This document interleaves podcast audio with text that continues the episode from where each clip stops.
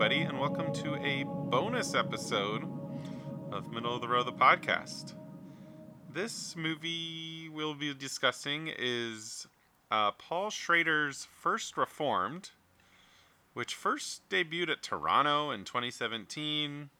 It came out. Shout out to the six. uh, it came out here. It got a release by A24 in uh, May of 2018. It came out on video a couple months ago. So you might be asking, why the fuck are you reviewing this movie? Partially because I think it's a movie that has a lot to talk about. And also, I think this might be like a perfect movie for Zach and John to have a conversation about things that we have both shown interest in over the years, year, year ish of this podcast. It's just me and John on this pod, and that's not has that has nothing to do with Ben or Lauren not having great opinions about things. It just has more to do with John and I being long-winded windbags about certain subjects. So we're going to talk about do that here. So John has uh, he is a, a religious man. I am not. Uh, this movie takes place uh, is centered around a priest played by Ethan Hawke, who d- hopefully gets nominated for an Oscar next weekend, and this does make this podcast somewhat relevant. He didn't. Uh, you would just quick, you'd agree he's fantastic in this movie. Oh yeah, I mean, I Ethan Hawke is one of those actors that I'm not sure. All right, we're ending. We're we're kicking you off the podcast. Ethan Hawke's a legend. no, But I like the only thing, the only frame of reference that I have, and I know I should have seen Boyhood, and I know I should have seen like some other things. Well, I guess I've seen Training Day. Now I can say I've seen Training Okay. Day. But like the most prominent thing I guess I could say I've seen him in was Dead Poet Society when he was like what, f- 17 years old. So well got. I feel weird. a lot of catching up to do. No, for sure. Um, but yeah, oh, he's phenomenal in this. Start with the before before trilogy. Oh yeah, I yeah, that's another one I know I need to see. He seems like someone you could very easily talk to in this movie. I think he makes a Yeah. great reverend. He's a reverend, correct? Not a priest. Yeah, well, it's unclear. I think it's They call him it's reverend. unclear. What, If he was a priest, he un- couldn't have been married and had a kid and everything. well, I mean, it depends. It depends. Like if it was if it was if it was Catholic, excuse me, then it wasn't. Yeah. And it obviously isn't Yeah. Catholic.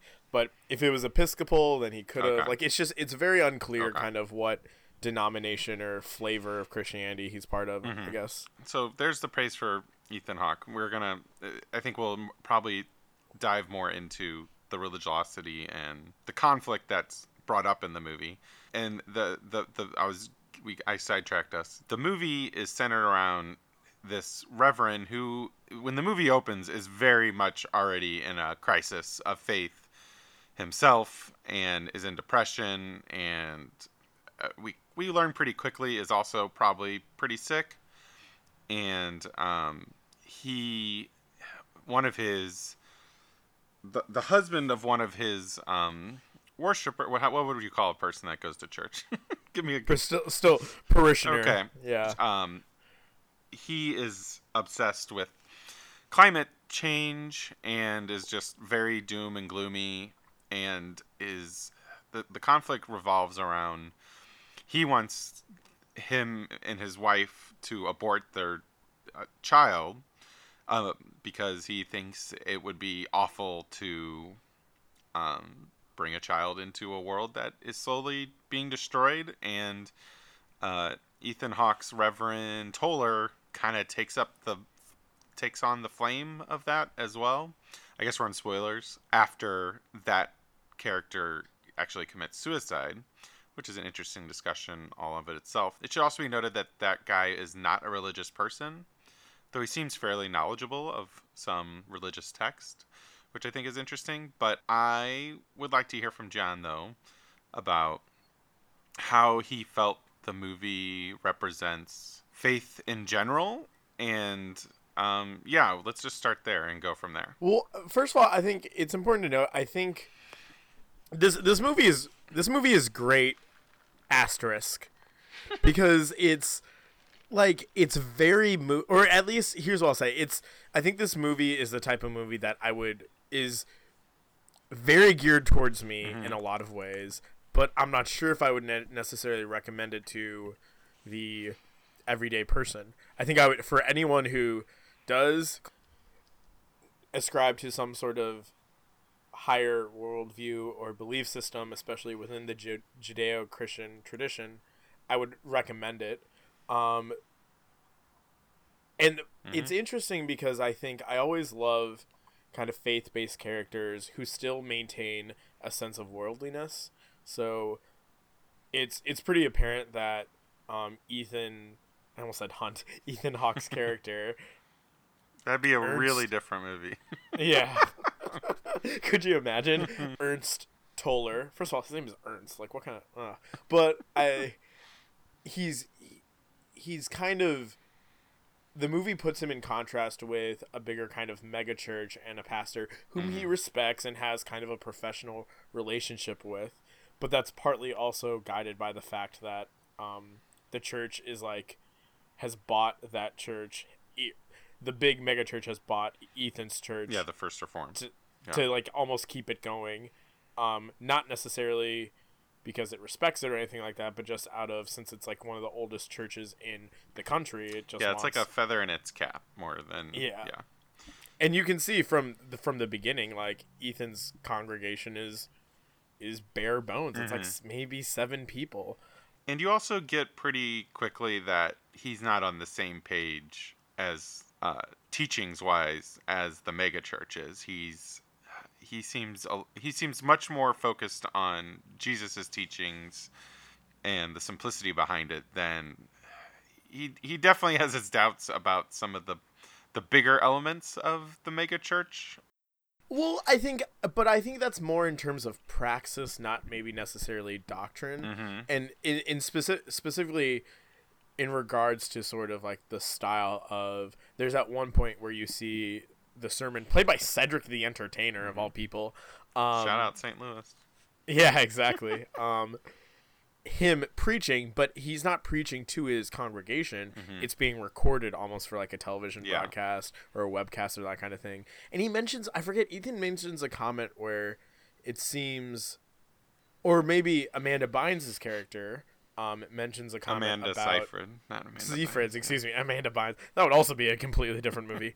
um, she mentions a comment about how her husband does not want to go to that church to seek some help because he finds it too commercial. Mm-hmm. Which Ethan says something uh, kind of like sympathetic Yeah. to that uh, to that point or whatever. Well, I think at the beginning, before he gets radicalized himself, but I, I would call it he becomes radicalized, especially by the last 10 minutes. I think the more he gets into, the more he becomes more at a disagreement with the megachurch as he dives deeper and deeper into the climate change stuff. Yeah, I think you're right. At the beginning, he's not he's not like against it or anything. Um, but he's also I think that the beginning of the movie does a really great job of showing how someone like he's he's admitting he can't even pray anymore. He's so distraught with his connection to the church and uh, God. Well, and we we should mention due to the fact Yeah, that Yeah, he has very talks about- valid reasons I, to have that doubt. I would say you maybe you disagree.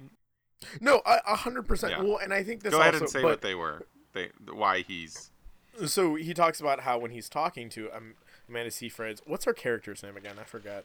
I can look it up. I have it here. Um, when he's talking to her husband for Mary. the first time, Oh, that's Mary, not subtle.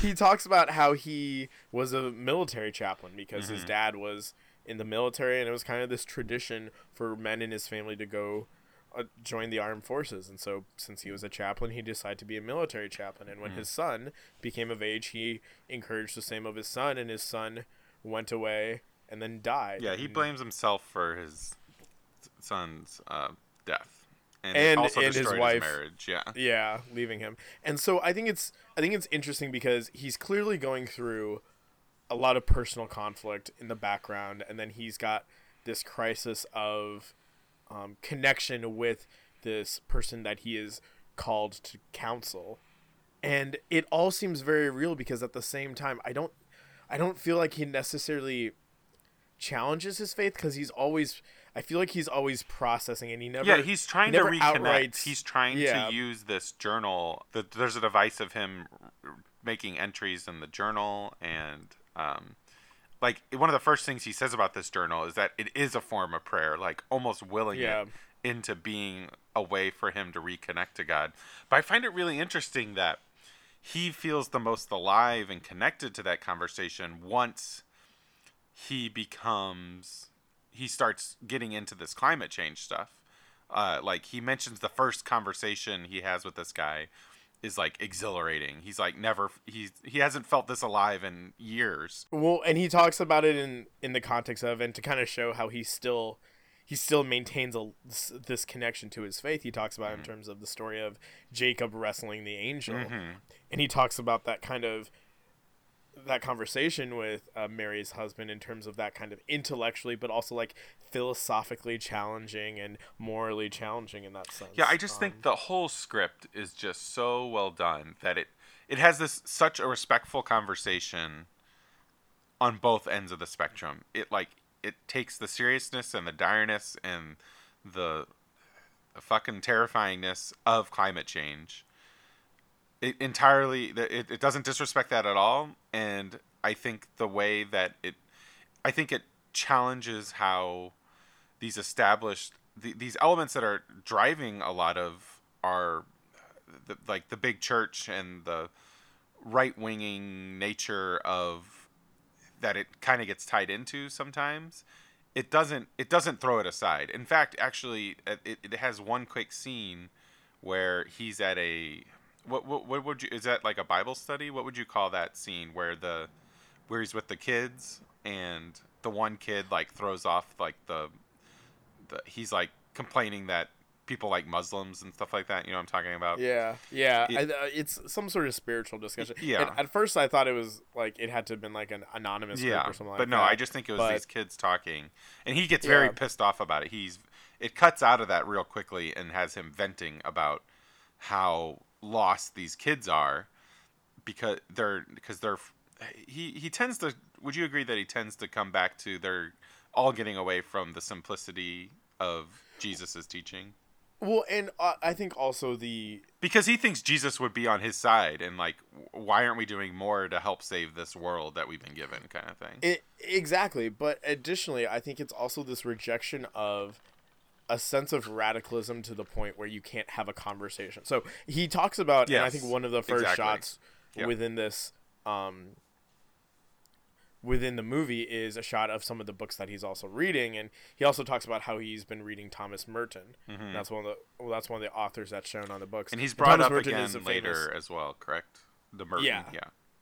and Thomas Merton was a famous uh, uh, Christian or a specific was he Catholic? I forget if he was Catholic or not, but he was he was a monk and he was a Christian monk, um, who really yeah okay it does say he was uh, Roman Catholic, but was known for his like more almost like mystical teachings sort of or reflections on Christian spirituality, but also within the context of being able to have conversations with people of other spiritual uh, beliefs, whether it's Buddhist or Hindu or that kind of thing.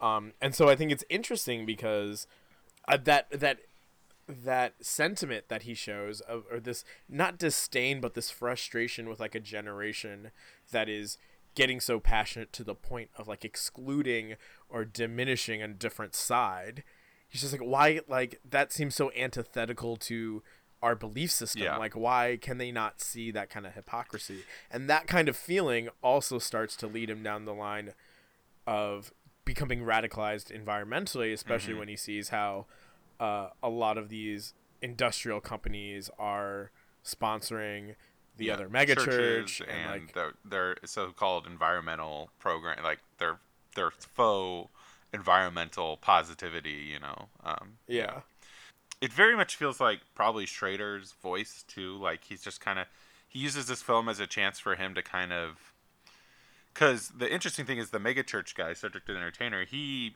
he he pushes back to the Merton team. like he doesn't like that.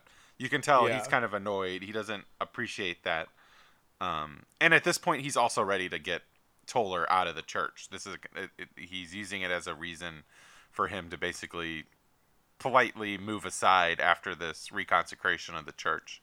But um, I, but I think I don't know. I don't. I don't. I'm. Not, I'm not trying to say where you fall religiously, but I I thought it was a respectful representation of someone who could have a lot of problems with the thing that Toller has problems with and I don't know do, do you agree that they yeah for sure well? well yeah and i think one of the one of the key aspects of that is having conversation with or having exposition using the language that someone from that background would so Mm-hmm. like whether he's close uh there's there's one of the most interesting cinematically and aesthetically parts about this movie are the shots that just kind of they're just shots showing Toller doing something, but then there's an overlay or a voiceover Mhm. of him reflecting, um, and usually it's quoting scripture. Mhm. And so there's there's one which is um,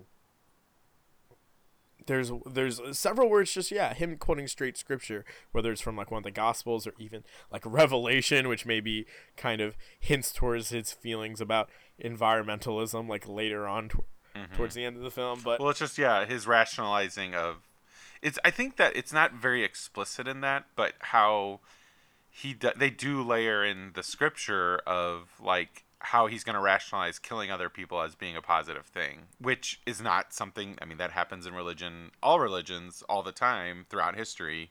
People find a way to use holy text and words to uh, validify their their murder and killing of other people.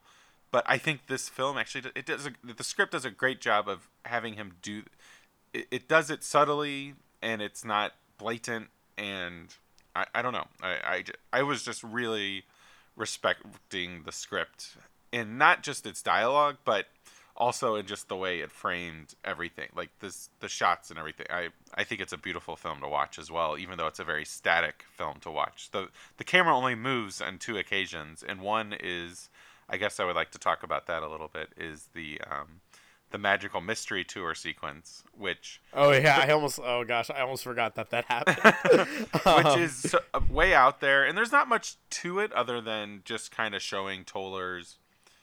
I think it sets up the ending a little bit, which is a whole nother conversation as well. Yeah. But um, it's more just showing his mindset and how he can't get past. You know, it starts off blissful and it just ends with him seeing all the awful things that are happening to the planet. But Yeah. there's not. Uh, I don't know. It's if you would call it spiritual. Um, Well, I think there's almost a because that's almost like the turning point, Mhm. right? From when he kind of commits to sort of like this is like this is the mentality in terms of or this is the priority that I have on my mind from now on in terms of Mhm. this environmental action. Um, it's almost I guess the thing I would maybe compare it to would be like sort of when you talk about uh, a capstone moment within a spiritual leader's or a spiritual figure's journey or life or servanthood or uh, ministry. I think about Jesus in the Transfiguration, went up to a mountain,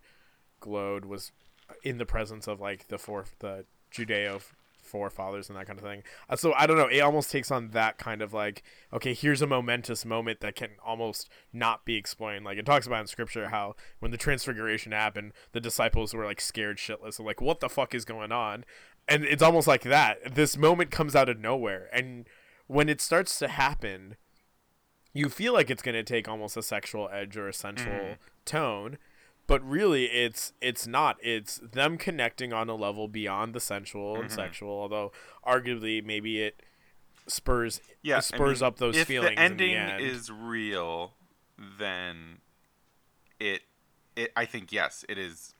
It builds it, it builds the relationship, but like you said, it's it's not. The scene is not sensual or sexual at all. Um, Exactly. Yeah. But then, like, once it started to change, once they started to float, I was like, okay, what? Because I didn't, I, because this movie took on an aesthetic of just like short, stoic shots, mhm. v- overlays, voiceovers. Like, it was very, it was just a very personal and intimate look at a character, which I, which I really resonated with, especially since it was a character that I already felt some connection to. And then it did this thing, and I'm like, okay, this is cool, maybe, like, or or maybe not. Like, it was just, ve- it was very jarring. The first time I watched it, it that's where I like I jumped from like a B plus to a, a solid A minus A on this on my second watch. But the last 20 minutes of the movie is very jarring compared to the rest of it. Yeah. And it's also interesting in that the he pulls the rug out from under you at the end because at the point where he's telling Mary not to come to the thing, the reconsecration, you know he like oh shit, he's to do this.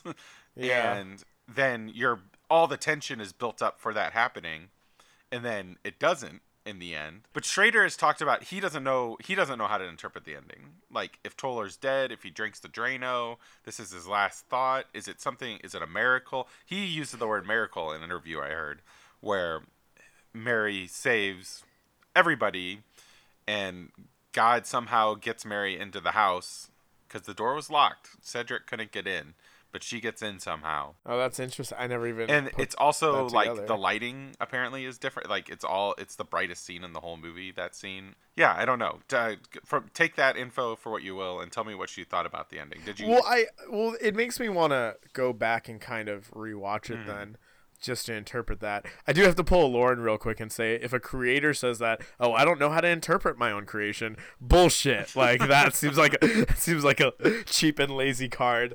Um, I don't know. I think it just, again, all all of this movie just seemed so moody and aesthetic, and I was digging it for sure, and digging the sort of like watching this character meditate on this issue and then it and then it took this toll and it's just like oh this is happening okay. And i think i don't know it was i think what was interesting is that it it emphasized like the need for human connection i mm-hmm. guess again. Yes. And sort of like that's the thing that can sort of bring us back to the edge or bring us back from radicalism also. Because in his sense he hasn't abandoned religion. For, he's in if anything religion has like you said justified his conviction in what he's going to do but then it's but then it's almost when he sees mary it's this recognition that like oh like what was this for? Like and or maybe maybe it wasn't that deep or comprehensive and it was just like oh That there's i don't want to yeah. you know like well if if if it's all gonna go to hell we might as well love each other along the way you know like find that companionship find that and i think the first time i watched the movie i felt it didn't earn this romance between the two of them if that's what it was um, especially since he's so cold-hearted to esther who yeah I'm sorry, I would I don't like her. she turned me off a lot. Like she was overbearing, but man, what a vicious scene that was though, by the way, when he's like on the stairs where he tells her he despises you know oh, ugh. well and i like roughest moment. you know for sure Uh, but i think again that's also an indication of his rat how far his radicalism has ta- taken him. Because the the when they have the interaction before when she's like checking up on him and that kind of thing it it doesn't feel like clearly he's going through something for sure but it doesn't feel like he holds any kind of ill will towards esther. Uh, Like, watching I- it a second time, knowing where he goes with her, I, I all the scenes feel like he is just being so polite to this person he just like Well- cannot stand. I, I get polite and Yeah. maybe I get the sense of regret of a of an action, but I think eh, I I'm not sure if there's a distinction, or I feel like there's a distinction between like regretting s- so the affair that they had, or not. I, I guess you- I'm not sure. It may, no, I think they slept like- together once. Yeah, I mean, she talks about their sinful act or whatever. But like within in the sense of like they weren't married, like out of the con, like he had left his wife or his Mm. or his wife. wife, yeah, him, yeah, right? he So- didn't cheat on anybody. It was Yeah. you know. And I think he just talks about that in the context of like like I I don't respect myself. And he talks about like that's the kind of thing where that has nothing to do with the person, right? Like Mm-hmm. that's not Esther's fault. That's his perception or his interpretation of that entire But that's what he says the first time, and then when she keeps coming back, he's just like, "No, fuck you, get out of here. I'm sick of Well, you." because he sa- he says that she reminds him of that worst part of Yeah. himself, though, right? Mhm. And so it's again, it's I feel like that's a great indication of where his radicalism has taken him in terms of again forgetting the need for human connection and forgetting like this woman has just been trying to like maybe yeah, there's some romantic feelings there or whatever, but for all intents and purposes, she's also like it's not just like, hey, like I love you so much, we should be together. Blah. It's like, hey, I'm worried about you and I care for you so much because I I see you struggling and that kind of thing. So I don't know. I didn't like her. She was too much. I mean, yeah, I mean, fair enough, yeah. But I didn't, I didn't necessarily feel like he was completely on that train. Yeah. Maybe I do think um one thing I want to say also is that I feel like, and maybe this is a weird thing to appreciate, but I I do like it when you can have a movie with overt religious themes that reflects on the human experience so relatably as well, not just for religious people or people of faith, but also for anyone. So like one of the most powerful moments I I or quotes even that I saw from the beginning was when he's having the conversation with Michael, Mary's husband, Mhm. and he's talking about his history. He's talking about his past with his son dying in Iraq and then his wife leaving him. And he talks about in response to Michael's thing of wanting to uh or his feeling of despair, he says, with bringing a child into the world Mhm. that's ridden with climate change and that seems hopeless. And he says, Now, Michael, I can promise you that whatever despair you feel about bringing a child into this world cannot equal the despair of taking a child from it. Mhm. And I think that, like, what a human statement that someone of faith can make about not just some lofty, like, idea. He's speaking from He experience. defends the life without being like, well, you can't get an abortion. You know, like, yeah, it, and that's where I think it goes to how respectful it is towards. It makes a great argument from the religious side on a lot of things without being taking the extremism of that douchey kid in the that hates Muslims in the middle of the movie, you know. And I'm I'm someone like I am not as doom and gloomy. I would never kill myself over climate change, but I'm with him. Like I I I have I mean, my wife and I might end up having children at some point, but if we don't, I think that's a great reason not to have one, to be honest with you. Is like what are you going to put them? And part of me uses my science brain too and be like, you know, like he's saying in 30 years, you know what the world's going to be like? And it's like at the same time, it's like in 30 years, we maybe we don't know what technical and evolutions we might make, and maybe we can save it. You have to have that optimistic side too. But yeah, I mean, that's something I, I think I really connected with this movie and the conversation it's having because of that side of of like yeah people should be thinking about this more before they have a children. And i know that's fucking depressing as hell but if you're not thinking about that you know what are you doing?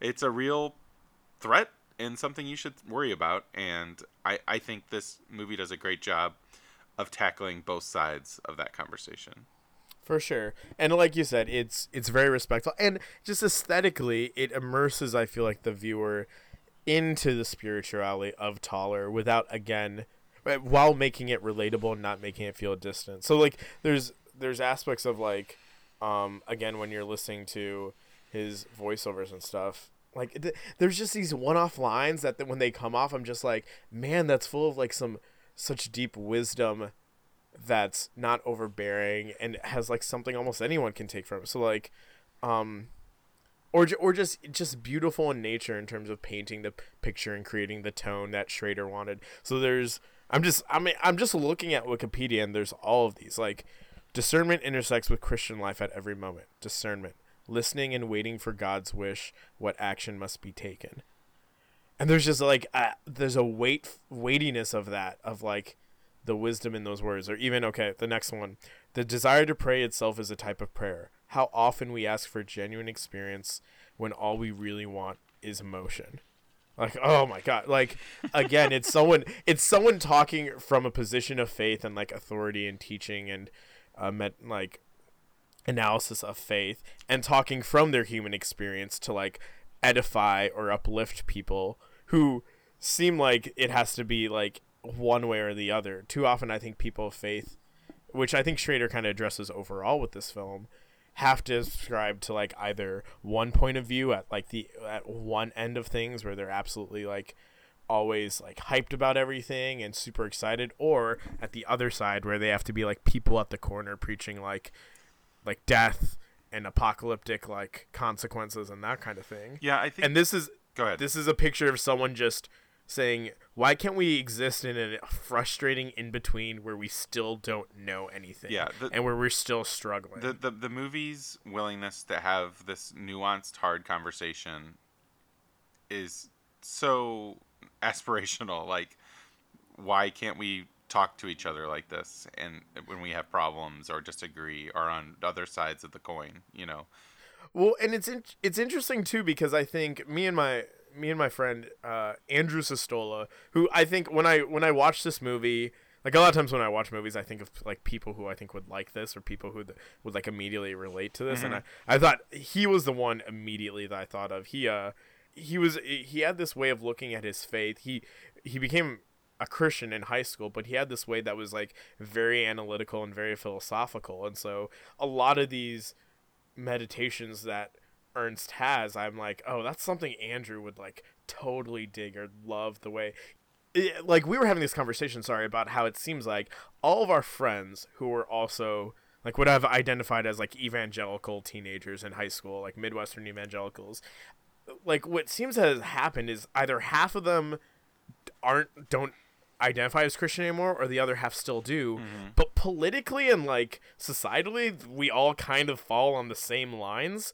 Like, so when it comes to talking about issues about climate change or income inequality or all all those kinds of issues, we we all lean more towards, um, I guess you could say, a left interpretation mm-hmm. of it mm-hmm. because we see it as at least for those of us who still identify, a natural like extension from the beliefs and values that we held as teenagers, even though maybe at the time we would have said we believed differently. Mm-hmm. And so I think that's interesting because I think this film is a perfect representation of that. It's someone struggling with this is my faith, which I'm which is frustrating me and I I feel in turmoil over it, but I still care deeply about it. Yeah, it's it's it's it's a great conversation of how lost people can get in their faith when other people are trying to take it other directions. You know, he's not his own thing. Obviously, other people have felt his way, but he's a great example to follow of you know, you can still be faithful and have difference of opinions from the greater whatever. I definitely agree. Do you have any final thoughts on First Reformed that you need to get out? There's a great quote uh, that Cedric the Entertainer's character gives to Ethan Hawke's character, which kind of describes the direction of the film and the thing that I guess the thing it's addressing. Uh, he says, in reaction to Ernst's frustration with these kids who seem so intolerant, uh, global warming, a sea of pornography, hyper-violent video games. It's a world without privacy. Each each kid isolated, communicating on media. It's a world without hope. These kids, they want certainty. You know, don't think, follow, but they fall prey to extremism. And like, what a beautiful quote that foreshadows kind of the ending as well. Um, so yeah, beautiful film, kind of wacky at times. um, I would definitely I again I would recommend it to like a target group, but I think everyone should probably watch it just because like you said it's a it's a perspective that I mean, we haven't that, seen before. I mean, no no movie has been so forward about climate change that I can think of. Uh, it's worth watching just for that angle, and I think there's a lot of uh, interesting no, conversation sure. to come out of it beyond that. So yeah, Jesus is just all right with me, John. Let's uh, wrap it up then. And uh, usually when we do these bonus episodes, we don't even really sign off. But tell people where they can find you on the internet. Uh, you can find me on Twitter at another Rahul J. Also, be sure to follow our website on Twitter, when you'll get updates on when we post written content or when we post episodes, whether they're normal middle of the row podcast episodes or one-offs like these. And that's at middle of row. Hashtag no thumb. I'm Zach Goldenberg. Find me at Zach Goldenberg. And uh, remember, the best seats are in the middle of the row. I don't care.